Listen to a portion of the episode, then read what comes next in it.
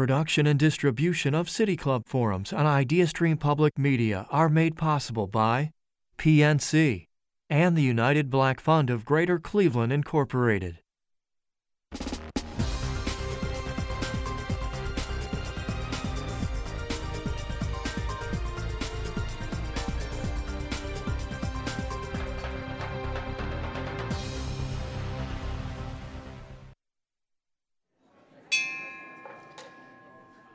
Good afternoon and welcome to the City Club of Cleveland, where we are devoted to conversations of consequence that help democracy thrive.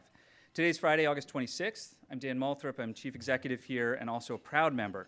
Our conversation today is part of our ongoing work with the Chuck and Char Fowler Family Foundation to put a focus on issues related to our criminal justice system.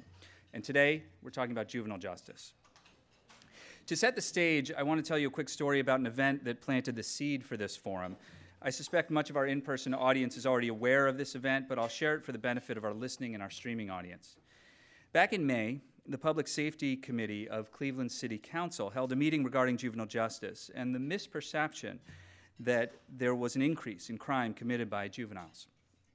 The Cuyahoga County prosecutor was testifying before the committee, and there was a moment widely shared on social media, thanks to the Cleveland documenters, and then also covered in the news media, in which Councilwoman Stephanie Howse, who's on our stage today, raised some questions about root causes of violence and crime among youth. These were questions she'd raised in previous meetings, and while it would have been informative to hear the prosecutor provide his point of view on root causes, he seemed unable to understand her questions or the, the bearing that they had for his work and the work of his office. There were obviously a lot of issues at play in this interaction. But what we wanted to do today was take just an hour to talk about that question, about root causes, and about what Cuyahoga County's juvenile justice system is doing to address those issues, or even just to take them into account. A few facts about our county's juvenile justice system. Residents fund it to the tune of $50 million annually. About 2,000 youth encounter the system through criminal charges each year, more than half from outside the city of Cleveland. Over half are over 15 years old, and when it comes to the number of children actually in secure detention, we're actually talking about a pretty small number. In 2020, the average daily population was just 110. I got these from the 2020 annual report of our juvenile justice system, and if I got anything wrong, I hope somebody will correct the record. All of that being said, let me introduce the panel and get this conversation going. Uh, Stephanie Howse, who I mentioned earlier, represents Ward 7, which includes Asiatown, Downtown, Hough, and the St. Clair Superior neighborhoods. She's a former state representative, and she represented then some of those same neighborhoods along with some others. She won election to city council last year. Brooke Burns is managing counsel with the Youth Defense Department at the Office of the Ohio Public Defender. And Leah Winsberg is staff attorney at the Children's Law Center, Incorporated. Our moderator today is Piet van Lier. He's a former journalist who's now senior researcher at Policy Matters Ohio. And I should say, too, that this isn't one of those both sides conversations today. That's kind of obvious by uh, who we've got on the stage.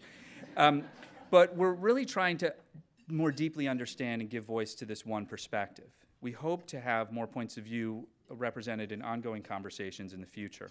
But if you have questions for our panelists, whether you're here in the room or you're watching online or listening on WKSU, you can text those questions to 330 541 5794. The number again is 330 541 5794. And while you've got your phone in your hand, please silence it. And you can also tweet your questions at the City Club, and our staff will work them into the second half of the program. Members and friends of the City Club of Cleveland, please join me in welcoming our esteemed panel and Piet van Lier. Piet? Thank you. Thanks, Dan, for the introduction, and it's great to be here with all of you today. Um, Dan already sort of set the stage for why we're here.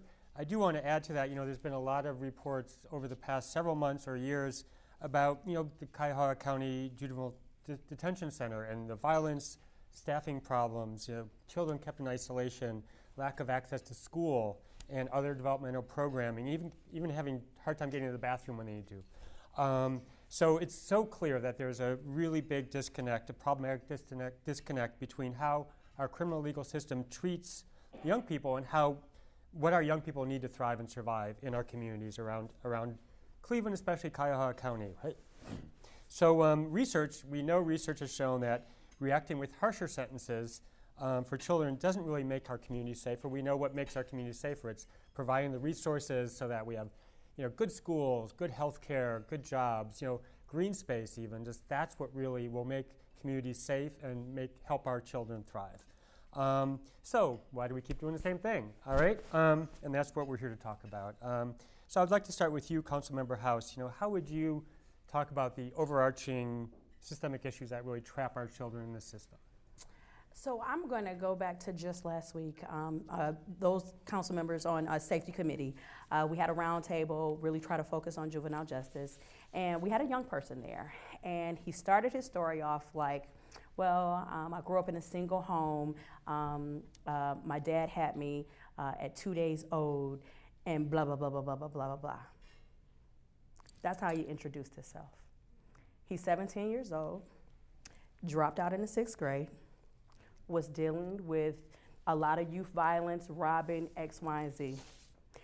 If we as a community cannot think and understand the level, the, the, the triggering of the abandonment of this 17 year old at two days old with a father that probably was not prepared, right, to be a single parent.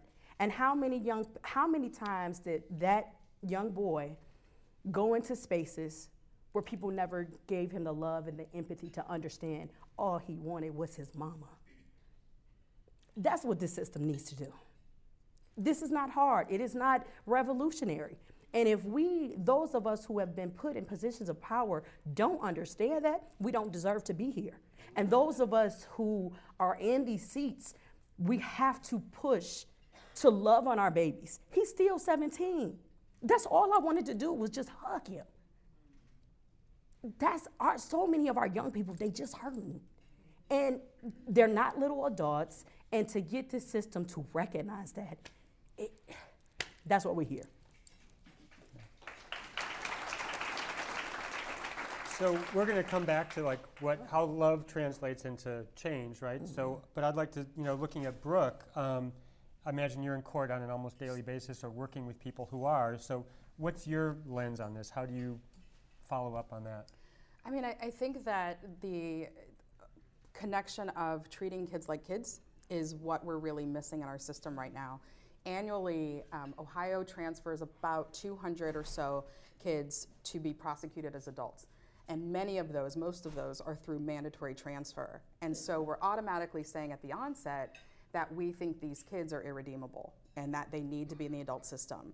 Um, and what's horrible about it, about 2019, Campaign for Youth Justice put out a study that showed that Ohio's in the top five for disproportionate racial transfer of youth of color, and that Cleveland, sorry to say, leads the way.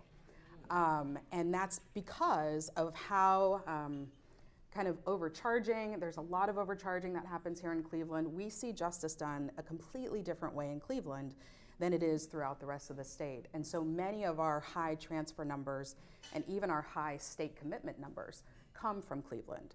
Um, and so I think that that's really saying something because what's the statement we're saying in this city, at least, about how we treat our kids? Um, and so I, I, think that that's one thing is to understand how much we are over prosecuting youth and treating them like grown ups. What's interesting too is I think a lot of folks think mandatory transfer protects people, right? Protects the community. But most of the kids who are subject to transfer actually spend less than five years in adult prison, which means many of them could have stayed in the youth system, received treatment, supports, intervention, which the adult system just doesn't give. So not only are we treating these kids like grown-ups, but then we're not even giving them the resources to be able to be successful in a time period of their life when they're going to get released and they need that or they needed those interventions. Um, so a lot of it's backwards, uh, kind of the way that we look at juvenile offending. Um, so I, I, think that one of the biggest things for me is to see us dial back um, and remember to utilize the resources we have because our state system um, can keep kids in the kids system. We don't have to over prosecute and treat most of these kids like grown-ups like we are. Thanks. Yeah, so and Leah, you come at from also from a statewide perspective. I know that mandatory transfer or bind over is a big issue for you. What's what's your take on like some of that the big system issues that we were facing at the state level? You know, and I, I'm going to read this verbatim so that I don't get it wrong. I think um, I pulled a few quotes from youth who had been sent to the adult system and placed in adult prison who have then shared their stories and reflected in their own voice. And since we don't have that perspective up here, I'm just going to start with this quote because it touches on what both of you mentioned. And um, it's as I look at these young men, they are children. And as dysfunctional as they may be, they are still children. Yes, there may be penalties and perhaps punishment for crimes, but I think we focus too much on what happened and apply so little interest toward why it happened. And I think if our young people see that and the rest of us can't figure it out, we have a problem. So, you know, we have a, a, a history of taking an overly punitive response to youth misbehavior. And when we see our kids coming to the attention of the system and we decide that they are not worthy of our rehabil- rehabilitative services, they're not worthy of our time and not worthy of our interventions, and they should be thrown away, then, you know, that example is set that we have just decided we do not care what the problem is, we're just going to respond to the behavior. And we've decided that behavior makes you no longer a human being, it makes you no longer a child. And so when we talk about those overly punitive responses, transfer is, you know, the kind of the biggest way we see that. Um, Cuyahoga County actually sends more kids to be tried and prosecuted as adults than any of the other large counties in Ohio combined.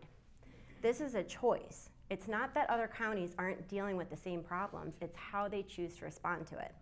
So, you know, in Cuyahoga County, what we're, what we're seeing is um, more youth held in pretrial detention than any other county. Um, racial disparities are off the charts. We exceed the national rates when it comes to transfer and racial disparities.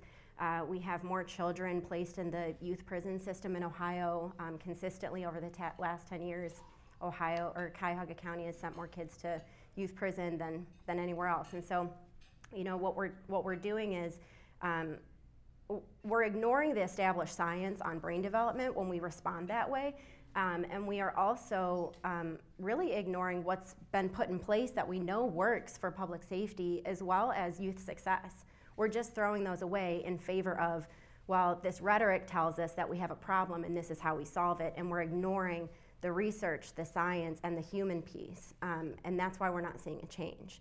And so when we talk about that, you know, the bind over and, and the over incarceration of our children, um, it also has to consider how are those children treated once they're in those settings. Because in order to be successful when they come home, especially in you know five years in an adult prison, the impact and the toll that takes on that child and their family and the community at large, that is making all of us less safe. Thank you. Um, so, clear theme here, right? Treating children as children, giving them love and support, compassion rather than punishment. So, Councilmember Howse, I mean, I think you've talked about the Loving Cities, Cities Index, and like that speaks to the question of how do we, even before we get to the, pun, you know, any interaction with the criminal legal system, how do we support families, children? So, if you could talk about how Cleveland stacks up, or where do you see possibility for change there? So the Loving Cities Index is a framework. Um, it's really started from the Schott Foundation, where basically you are looking at cities from a holistic model. Um, it's really a loving city. Basically, has state and local policies that support families um, based on a framework framework of care, commitment, stability, and capacity, right? So you look at everything from lead poison, air toxins. Does this um, child, uh, are there affordable housing? Do they actually have supports when you look at um, uh, opportunities for honor classes and emergent experiences? Do you provide restorative justice and healing? It, these are is 25 indicators. Um, we do not have that framework here uh, in Cleveland, uh, but I am happy to say that we have a working group that is actually starting to look at that. Um, and really, the, the reason why I think those of us on Cleveland City Council started to look at this is because we know things are not working, and we really want to get out of this narrative of talking about bad schools versus looking at our community as a whole and all the things that we need to do to make sure that, again, children and families are supported. And when things that are de- identified as deficits, we as a community will put the work in to create, improve those deficits so our children can be whole, restored, and actually be thriving adults. Right, yeah. There's also this idea of the misconception of public safety, you know, that both Brooke, you and Leah have talked about. I mean, if you want to speak to that, like how do we how can we start thinking differently about that, and what, it, what would that mean for you all? So I think that um, typically how we handle the criminal justice system or criminal legal system is to respond to the act, as Leah said earlier, that respond to the act that was done instead of responding to the person. And one thing that is really unique about kids, and I love this, Laurence Steinberg has done a lot of work on adolescent brain development and understanding what's going on in, inside kids' brains. And my favorite fact, and I love to tell this to my students and my own kids, try to remember this, is that kids' brains aren't done cooking until they're about 25, 26 years old. And so if we apply this adult thinking to how we decide to respond to a criminal violation, then we are ignoring what the science says about them. And what we found, or what Laurence found, because I didn't research it, but what we have found um, is that most kids who have committed violations of a, of a revised code actually will age out of criminogenic behavior around between 21 and 24 years old. And that is without the system even doing anything. And so I think that we have lulled ourselves into this false sense of security, believing that putting kids into the legal system is what is going to fix them. When in reality, what we see is over incarcerating youth, even if you're sending them to DYS, so a state facility, holding those youth too long actually increases recidivism. Sending kids to adult prison increases recidivism by, I want to say, about 36%. Kids who are sent to adult prison um, within, I think, five, five times higher within the first 48 hours to be sexually assaulted. Um, so we, we have completely flipped out how we look at care and rehabilitation with kids. And so when we think about rehabilitation, what we want and when we want public safety, we should be giving the kids these positive incentives, um, established practices, best practices, but that's not really what we're doing. And so if we want to see safer communities, then we have to rethink how we handle juvenile justice issues. And I, I, I, think it's really important to remember who these kids are that are coming to the attention of the system and what needs they have because, you know, if we look at it, um, the kids in the adult prison system have nearly double the rate of mental illness that the adults in adult prison have. Um, I think it's like 66% for kids and 35% for adults. And when our kids in Cuyahoga County come to the attention of the juvenile court for their first time, about 68% of them have had prior involvement in the child welfare system. Um, 70% of the kids at our state prison system in Ohio for youth have um, a qualifying illness to be on the mental health caseload. And so when we look at that even deeper, out of the girls, 100% of the females in our youth prison system in Ohio are on the mental health caseload. So when we talk about who are these kids coming to the attention of the system and what, what keeps us safe and how do we work with them, it's not to punish them. Kids don't respond to that. That brain development that Brooke touched on, you know, the reason that it that this tough on crime is not the solution to public safety is because kids' brains cannot absorb that. Um, deterrence theory, either for that individual to make sure that they don't continue um, engaging in those unsafe behaviors, or for the general public of children, um, doesn't work because kids don't weigh those cost benefits and those risks. They don't have the brain capacity to engage in that benefit um, and proportional analysis before they engage in a behavior.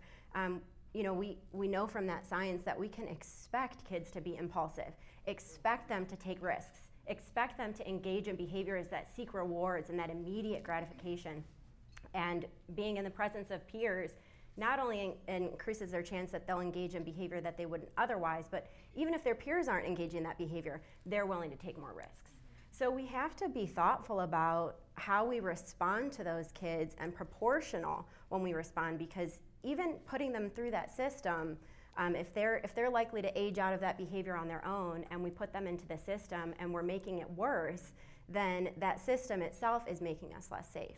So we have to think if we're putting them through the system, how can we minimize the harm that our interventions and our contact is having with these children and families? Yeah.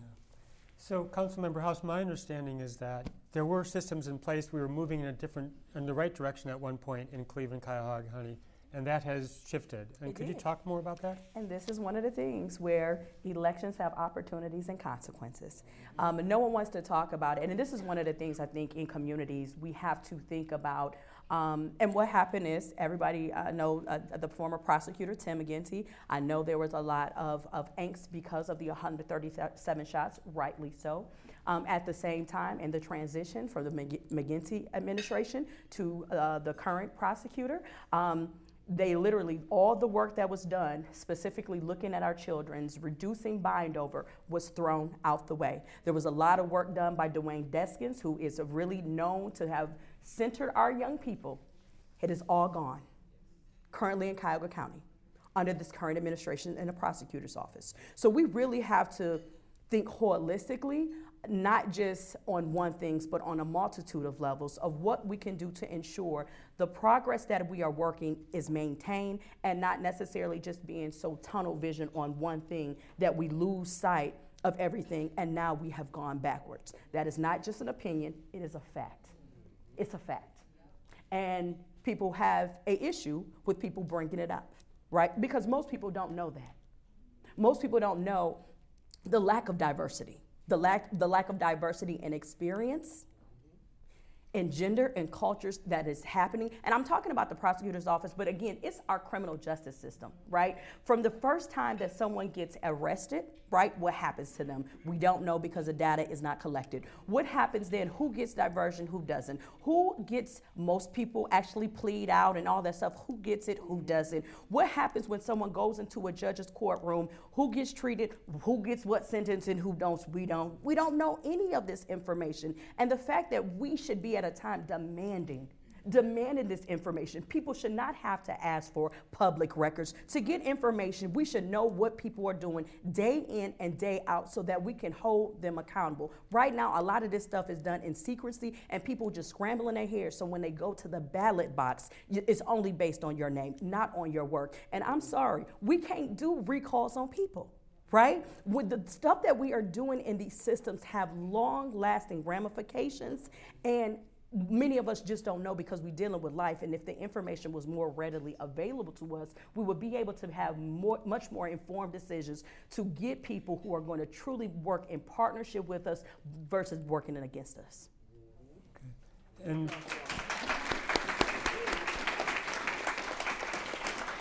so council member mentioned bind over again which i know both of you have spoken to but with that or even with other aspects what ripple effects have you seen coming from Cleveland Cuyahoga County as a result of that change and other changes and, and the issues that the council member raised? Yes, um, so I think one of the things that's important to remember when thinking about transfer and how much these decisions impact the system. Um, so mandatory transfer is driven solely by prosecutorial discretion. Um, so kids who are eligible for mandatory transfer, the only thing they get is a probable cause hearing. So once the state decides that they would like to try this young person as an adult, that is all the child gets, is one little hearing. Um, the judge doesn't get to look at this youth's background, doesn't get to look at their needs, doesn't get to look at um, you know how many times they've been in the system, and so we we actually have a system that does that in Ohio law. It's called discretionary transfer, and that gives juvenile courts this opportunity to take this deep dive into this youth's background. But right now, most of our transfer statewide is mandatory. And because of that, I think that's part of how this, this um, intersection between our mandatory transfer statute and how justice is done here in Cleveland is causing these numbers. When, when Leah said Cuyahoga County transfers more youth than all the other big counties combined, that is true and has been true for a long time. And so, um, really, folks don't realize that this tough on crime with kids in particular is not just um, prosecutor informed, but it's, it's prosecutor decided. Judges have no hand. Once the prosecutor says we want to bind this youth over and they're eligible for mandatory transfer, judges can do nothing about it. And so it creates this um, really heavy burden, right? And it's hard to get those kids back um, the number of children I've come into contact with in DRC, my office, we talk to every single child who's committed to a state youth prison or the state adult prison system. And the number of kids I see specifically from here who it was their very first time getting in trouble. And the system decided to treat them like a grown up. Um, and it's astounding because we have the resources to treat these kids like kids and to give them these pro social interventions. And for some reason, uh, we know the reason. Here in Cleveland, that doesn't happen for a lot of kids. And unfortunately, a lot of that is determined by the child's race. Uh, despite having less than 31% of a population of color in Cleveland, Um, I want to say one of the most recent years of transfer, it was 90.4% of the children who were subjected to transfer were black. And that's not because black kids commit more crimes than white kids. It's just not true. Annie E. Casey has tons of statistics that show crime rates among children, regardless of race, are relatively the same. It's how we choose to treat them that's different. Leah, um, building on that, so what does it mean? So, what about conditions of incarceration when you're talking about adult versus youth prisons? I mean, we have three youth prisons in Ohio, uh, but for those who go into the adult, what, what don't they get? What happens to them differently? Yeah, so I think a big part of this conversation on why bind over or transfer to adult court makes us so much less safe is what kids are exposed to and denied when they're in an adult facility. So um, Brooke mentioned one, you know, they're five times more likely to be sexually assaulted. They're also twice as likely, kids in an adult facility versus a youth facility, to be beaten or attacked with a weapon. They're eight times more likely to commit suicide. I mean, these are startling numbers. Our youth are not doing well in adult facilities we have to find a different way. But they're also not doing great in the, the youth facilities the way we have them set up either. Um, I, I would, you know, argue that it is at least designed and intended to be more therapeutic and rehabilitative in nature. However, when kids are coming out of either a local detention center or a, a, a youth prison facility, they're going to have a number of needs that they didn't have going in. And that is because they're living with um, constant fear of victimization, abuse, maltreatment, and it's not necessarily an indictment on Cuyahoga County, although we do have a, a history of failing to remedy our issues in our local detention center. Um, but this is present in facilities, youth facilities across the nation. And these reports and corroboration of, of these incidents has really existed since the beginning of, of time of these facilities. So we have to find a different way. Um, the facilities need to be therapeutic, they need to be restorative, they need to be not only trauma informed, but trauma responsive.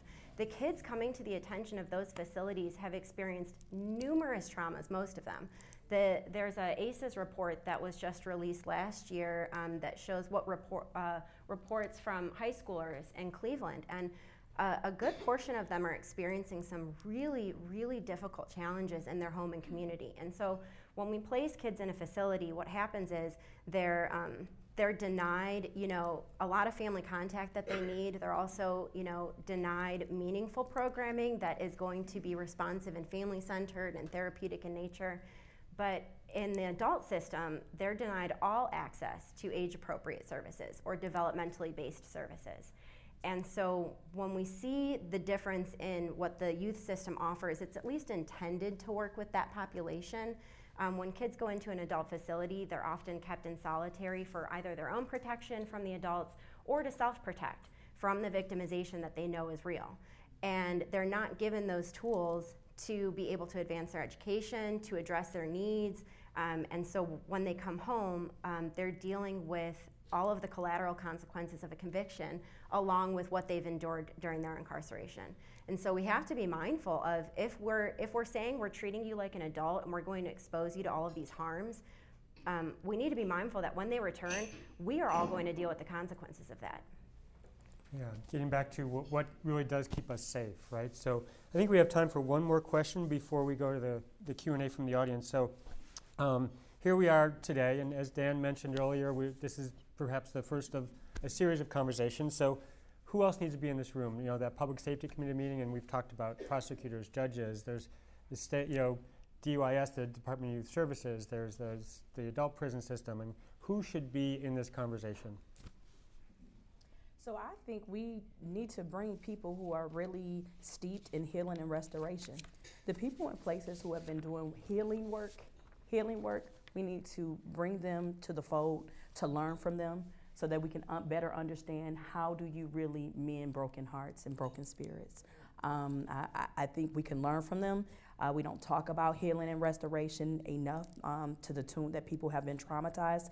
And I think it really can even help many of us in these positions just open our hearts to like loving. Like, you know, Leah talked about when, when, when our young people are coming back to us, how much support that they need. But that's not what they get, right? We turn a blind eye. We gonna put them out. Oh, you know, he, she did such and such such such. And you know, it's another. It's the beginning of that scarlet letter on them that they can never get over, overcome. You know, to to just live a life. And so we need the those that have cultural practices of healing to come to the fold, lift them vo- their voices up, so that we can learn and truly turn our communities around. That's from my perspective. And I, I think that we need to have lawmakers in this discussion because folks don't realize that part of the reason why prosecutors get to control transfer is because it's written in the law that way.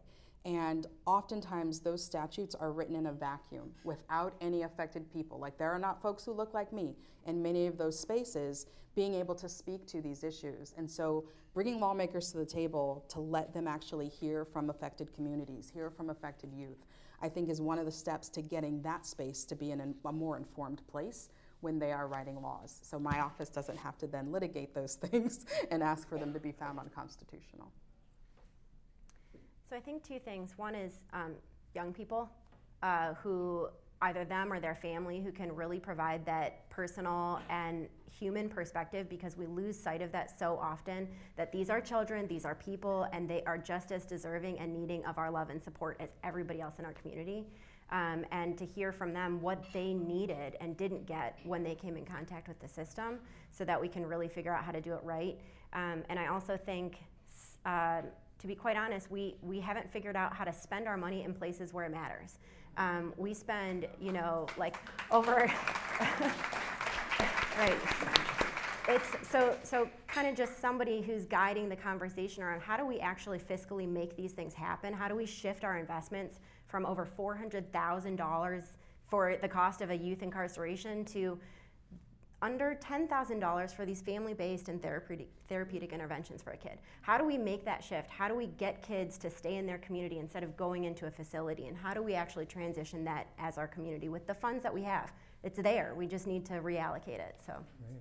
All right, Dan, we've got your uh, future session set up. Right? So, okay, um, we're about to begin the uh, audience Q&A. I'm Piet van Lier of Policy Matters Ohio. I'm moderating today's conversation on Cuyahoga County's juvenile justice system. Joining us on stage here at the City Club, Stephanie Howse, who rep- represents Ward 7, which includes Asiatown, Downtown, Hough, and St. Clair Superior neighborhoods. She's a former state rep representing some of those same neighborhoods and others.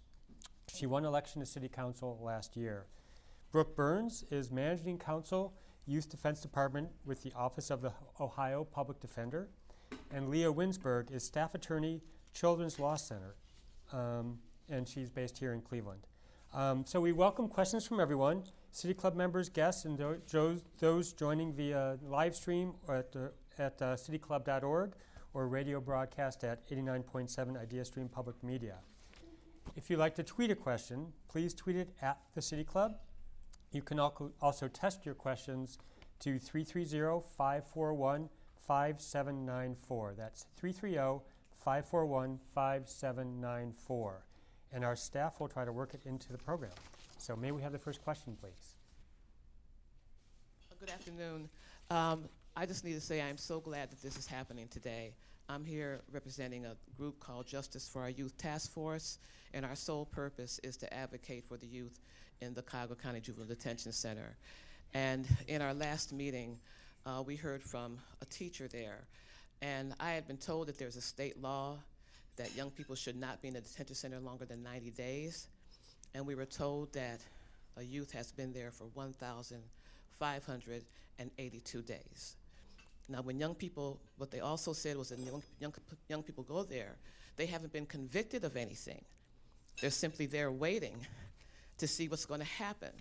So imagine waiting that long. And when you go in, you may be completely innocent. And when you come out, who knows what you're going to be. And so my question is how does that happen? Who is responsible for keeping young people in the detention center for 1,582 days when state law, I think, says they shouldn't be there more than 90? So my question is how does that happen? And who's responsible? That's a, a really great question. And talking about that transparency of what's actually happening um, and opening up that divide of uh, a lot of folks don't know. Um, and as, as Dan mentioned in his intro, the latest numbers did show about an average of 110 youth in the local detention center. Um, we're at about 150 plus. Um, and so the detention center is full of children who are waiting a resolution of their case. And while they're there, they're intended to stay only for 90 days, and that's what the law says as far as um, the, the time that a child can be held in detention. However, the um, exception to that is first of all, there's no speedy trial statute for children in Ohio. So, whereas adults, when they're um, pr- detained pre trial, their case has to move at a certain pace, otherwise, they have to be gone. Um, that doesn't exist for children. A lot of the protections that exist for adults don't apply to youth. So um, that's one issue is cases can linger for so long because there's no statute that mandates they be resolved in a certain period of time. The other exception is that when the prosecutor decides to ask for that child to be bound over or transferred to the adult court, which is wholly within their discretion, um, they can charge it as a mandatory bind over. Or if the child is 14 or older and is accused of any felony, the prosecutor can ask for them to be bound over or transferred on a discretionary. And so when those kids um, are before the court, the ju- juvenile court judge has the option of holding them in local detention throughout the entire pendency of their case.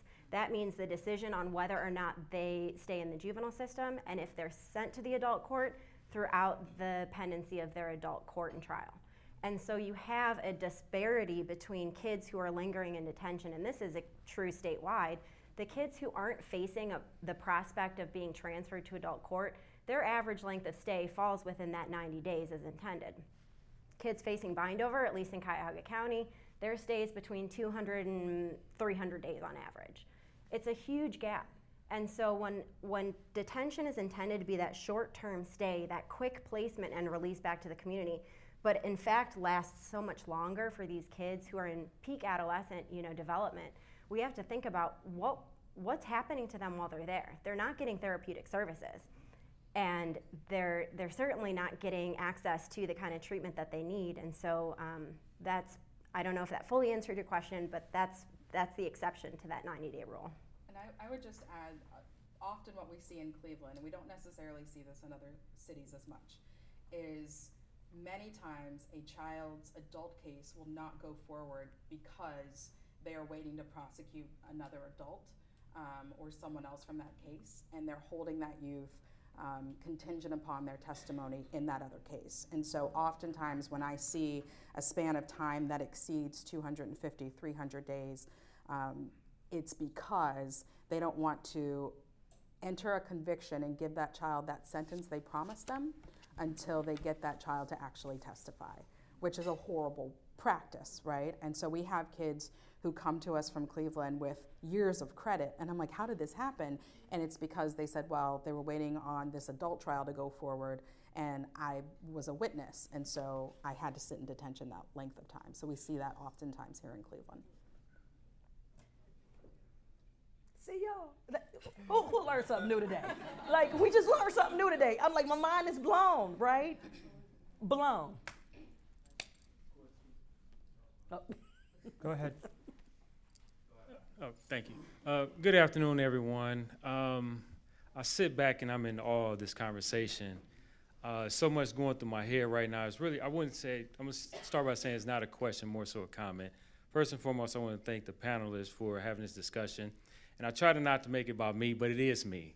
Everything that you guys are talking about is me. I was that 16 year old kid that got bonded over from the juvenile to the adult prison and did almost 20 years in prison. This conversation is me people in this room, I only my challenge to you is more so be intentional. It's a call to action.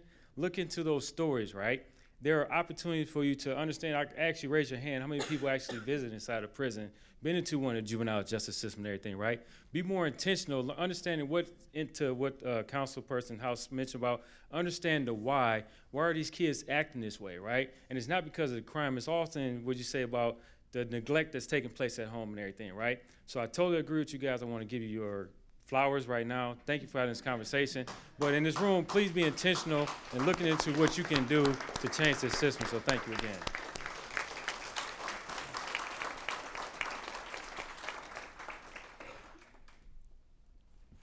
Oh, good afternoon. Uh, my name is Timothy Roberts. Uh, you have my uh, esteemed uh, council person as the person that's leading this charge. I'm a uh, former school leader understanding and former police officer. As I was talking to my friend here at my table, we have to understand the importance of using the word love. We just simply have to use that word more than we've ever used it before at this present time. Our young people don't hear that, they don't feel it, and we need to put our arms around our young people. If you want the answer, as I talked to my friend at my table, go and visit schools. That's where you can find the answers to a lot of the problems that are happening with our young people. Watch those young people come into your school with their issues and how do we navigate them through those issues will help us not be in the place that we're in right now having these type of conversations. So for those that have visited juvenile facilities, I would beg you to spend as much time as you do as you can in visiting your neighborhood schools and finding out what is going on with those people that have our kids for six to seven to eight hours a day. More time is spent with those teachers and those counselors than they spend with their parents. And so I would encourage you, as a school leader, as a former school leader and a former police officer, visit your schools and ask those kids what is really affecting their lives, and they'll give you some of the solutions that we're looking for today. I thank you for having this panel. These are the types of panels that we need to have because our kids need us more than at any time. They need us more now. So I thank you again for inviting us to have these kind of conversations.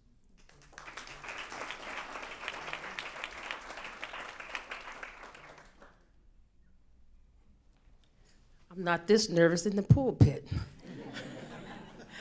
I just want to say I really appreciate this conversation today.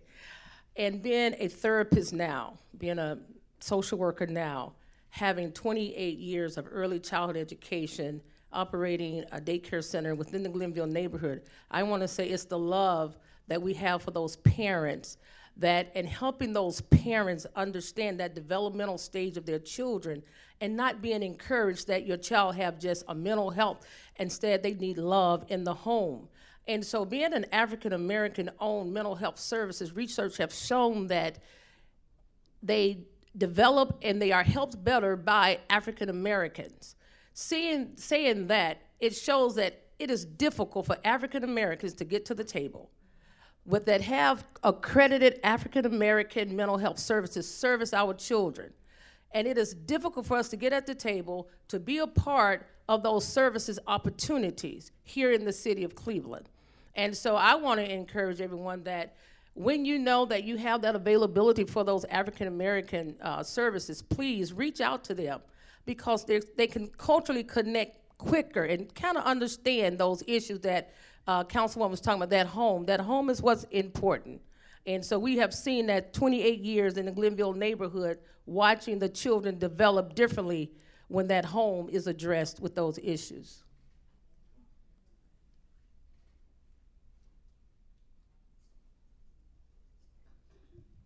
Good afternoon.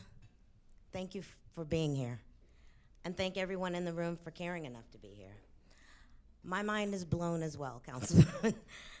um, the facts that you've put out are, for me, not known in number, but in visual. I'm very aware. My name is Kim Brown. I actually live in Akron. Um, prior to living in Akron, I did have a stint in Cleveland Heights, but I've been in Philadelphia for 20 plus years. And so I've seen I've always worked with young people, but on a volunteer basis. I come from corporate, and then I went into nonprofit. So, one of the things that I like to do when I leave a room and all of the people are convened is leave with a what do we do?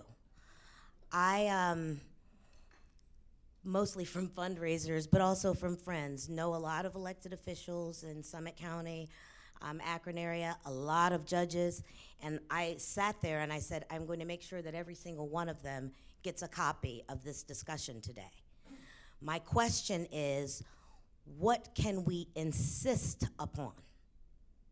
because people do answer to the general public and those of you that are in position. What can we insist upon so that this does not continue to be the frightening and dangerous cycle that it is? I see it happening from the home. Even when you mentor, they have to go home. And I see the trauma. I see the tears, and your heart bleeds, but then once they're turned over, I've seen the results.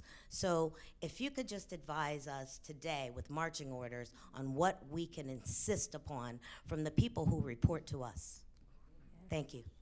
Um, uh, one thing, I have so many ideas, but one in particular, a, a, very actionable thing. Right now, there's a bill pending in the Ohio legislature, House Bill 500 and it might get melded into another bill. But um, you can reach out to the people who represent your districts and say, we want you to support passing the elimination of mandatory transfer. What the bill asks to happen is that every single youth who's eligible for transfer have that occur with a juvenile court judge taking an in-depth look into those youth's backgrounds. So that, as I mentioned before, those kids who just get that one probable cause hearing, the bill asks for that type of transfer to go away and instead give juvenile court judges the opportunity to make those case by case determinations, which should be what happens in juvenile court instead of kids being automatically treated like adults. So I say reach out to your folks who represent your districts and tell them you want to see House Bill 500, or if it doesn't happen this session, whatever the next bill is when it gets introduced, you want to see it passed. So going along on that theme, she talked about a bill getting passed in the Ohio General Assembly. I will let everybody know this year is an election year for the members of the Ohio General Assembly. So I will make sure, make sure everyone, and I'm being dead serious, the, the specific action I'm gonna ask you and task you with is making sure five people not only are registered to vote, but they are actually voting. That means with that faithful five that you have, because we have early voting here in Ohio, that you will get that faithful five. You're going to host a dinner for them. You're going to make sure everybody brings their handy dandy paper ballot, and you're going to talk about whoever, wherever they are. Y'all can have these conversations. I really, again, we, no one is going to treat us right you got to make them treat you right, right? So we got to force people, force people hand. And I know people, y'all, it's rough here in Ohio. We don't ever think we're going to see glory, but we can. You know what I'm saying? We can maybe, maybe we could just flip one seat in Cuyahoga County, right? Our babies deserve that. These rules, like when people say things can't change, I, I don't believe that. This system was created by man and it's going to be changed by the people. But it, it, we got to play in these rules. Voting is a part of the rules. So please get your faithful five votes, grit some people, and get people that are unbelievers. We can get the governorship and the statewide office, but we could also make some progress in the state house because they're gonna have redistricting. It's a whole stuff we got to do. But get five people involved. Thank you.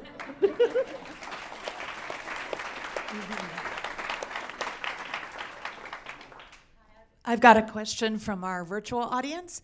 How impactful do you believe it would be to have non police crisis teams in our schools with restorative practices to help prevent that first interaction with the criminal justice system? Again, I will go back to the. No, it, it is vitally important, right? So, again, when we went through our budget process here in the city of Cleveland, when we, we spend the majority, a significant amount of our discretionary dollars to our safety force. I'm a person, I voted against that budget because I oppose that view. I believe that you cannot fund our law department, our police department to the tune of like $230 million and then have a Department of Aging funded at 1.8 million. You cannot fund your safety department at $230 million and recreation at 15 million. Like we are so outbalanced. And again, when you have ideas that you talk about non um, um, crisis intervention teams that are going out during crisis it is needed. I know my colleague Charles Slife and others on Cleveland City Council are looking at these things. I'm also going to give a shout out to um, attorney Ayesha Bell Hardaway. Um, she has been working with um, Mr. Michael Anderson, um, who, who is the uncle of Tanisha Anderson, and came to me talking about Tanisha's law. Um, if those who don't know, Tanisha was, was, was, was, was murdered during a mental health crisis in Ward 7, and people are bringing solutions to the table of not criminalizing when stuff goes wrong, but having a, a, a real mental health crisis, trauma, informed trauma action approach and making sure that we can address crisis properly for those who are trained to do it and not the militarization that we currently have going on. And a lot of folks don't realize that policing in schools is now one of the biggest feeders into the youth justice system. And it's it's one that again i keep harping on this but it's true but it disproportionately impacts youth of color. It disproportionately impacts youth who are lgbtqia um, and these are problems that we used to just handle with go to the principal's office. you get a detention. But now, because we have SROs in school, and that could be a whole topic for another day, um, but because we have this space in schools, we now have the school to prison pipeline being that much more open and that much more easily accessible. And so, if those dollars were actually put into um, green space. I think uh, Piet mentioned green space earlier. Play inequity is one of the largest drivers, too, of systemic disproportionate impact of youth of color because even how we see kids play inside school is dictated by the race that they are. And so kids can be horse playing, and if they're black youth or brown youth, they're seen as being um, criminally active versus white youth are then labeled as horse playing. And it's one of those inequities that pervades our system. Um, I could talk about it all day, but yes, um, treat kids like kids, especially in the school system where we make them go um, and we tell them they have to be there, um, that should not be a, this huge gateway into the, the justice system like it is. Thank you. Uh, just grateful to be here. It's amazing. Um, I'm wondering if the data already has projected that they're in prison before they actually are in prison. Um, what I mean is the certain factors that come together that has already determined um, the one thing that has been a running theme is love and community. Where else outside of the importance of the school system that we go to them? And where would you suggest? So we have the school, they're gathered there. Do we know where else they're gathered in the community so that we all have a certain presence there play uh, play flag football or something, some checkers. I, I don't know. It's like community there or the community that they go to. And so if the data is showing that what's going on in our communities and homes will lead to prison, I'm wondering if they already are in prison. So I would challenge that a little bit just in the fact that I don't think the factors that kids come in or to the attention of the court lead them there. I think it's our response to their needs that put them into that pipeline. Either, you know, they're not allowed to play, they're they're not allowed to make mistakes, they're not allowed to just kind of follow that normal trajectory of adolescence and instead it's criminalized will criminalize their mental health, will criminalize their trauma response, will criminalize their, their detachment from school because they have a learning disability that's not been identified and that's how they're acting out. Um, so I think that you know you'd be challenged to find any kid in the adult system who doesn't have a number of stories behind how they got there, but it's all of the failures that we didn't respond appropriately to those needs that place them there. And it's not that they're risk factors, I guess, would, would lead them to that path. Um, so, you know, I think that in a number of ways, finding, getting proximate to our kiddos, you know, finding a way to create those safe spaces, lighting green spaces, and having a safe space for them to make mistakes and be children. Um, and to learn and be redirected by safe, caring adults.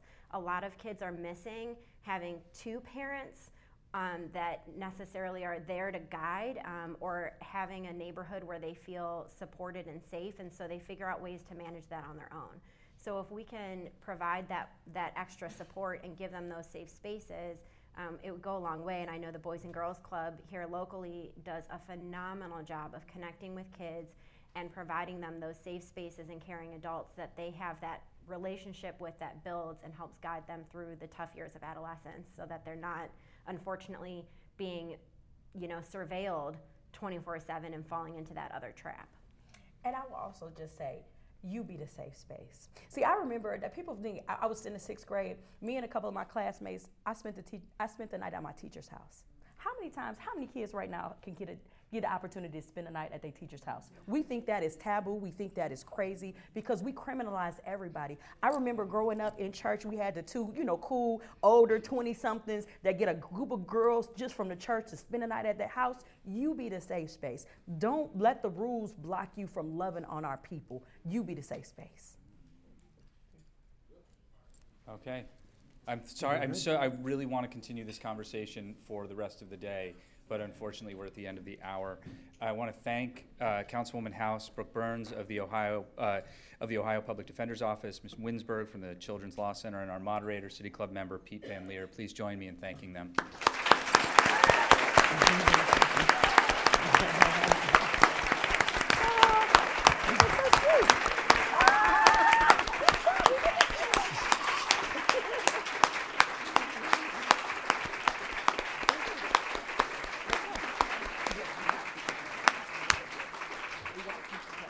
Our radio audience should be aware that that was a standing ovation. Also, thanks to our community partners, the ACLU of Ohio, the Legal Aid Society, Policy Matters Ohio Towards Employment, and Case Western Reserve Universities, Mandel School for the Applied Social Sciences, and the Schubert Center for Child Studies. I mentioned earlier that this is part of our ongoing work with the Fowler Family Foundation to focus conversation on our criminal justice system. The next forum in this series will be on November 4th, a very different topic. We'll be talking with leadership from the Cleveland Division of Police's 4th District and community members about how empathy and love can be instrumental to cultural change inside the police department. You can find out more about that and other upcoming forums, such as our county executive debate, at our website, that's cityclub.org. That brings us to the end of our forum. Again, thank you once again to our panelists and our moderator. Thank you, members and friends of the City Club. I'm Dan Moulthrop. Our forum is now adjourned.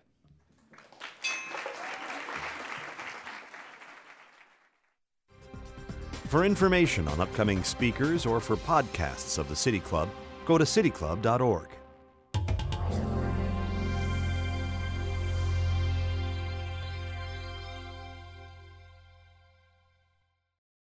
Production and distribution of City Club forums on Ideastream Public Media are made possible by PNC and the United Black Fund of Greater Cleveland Incorporated.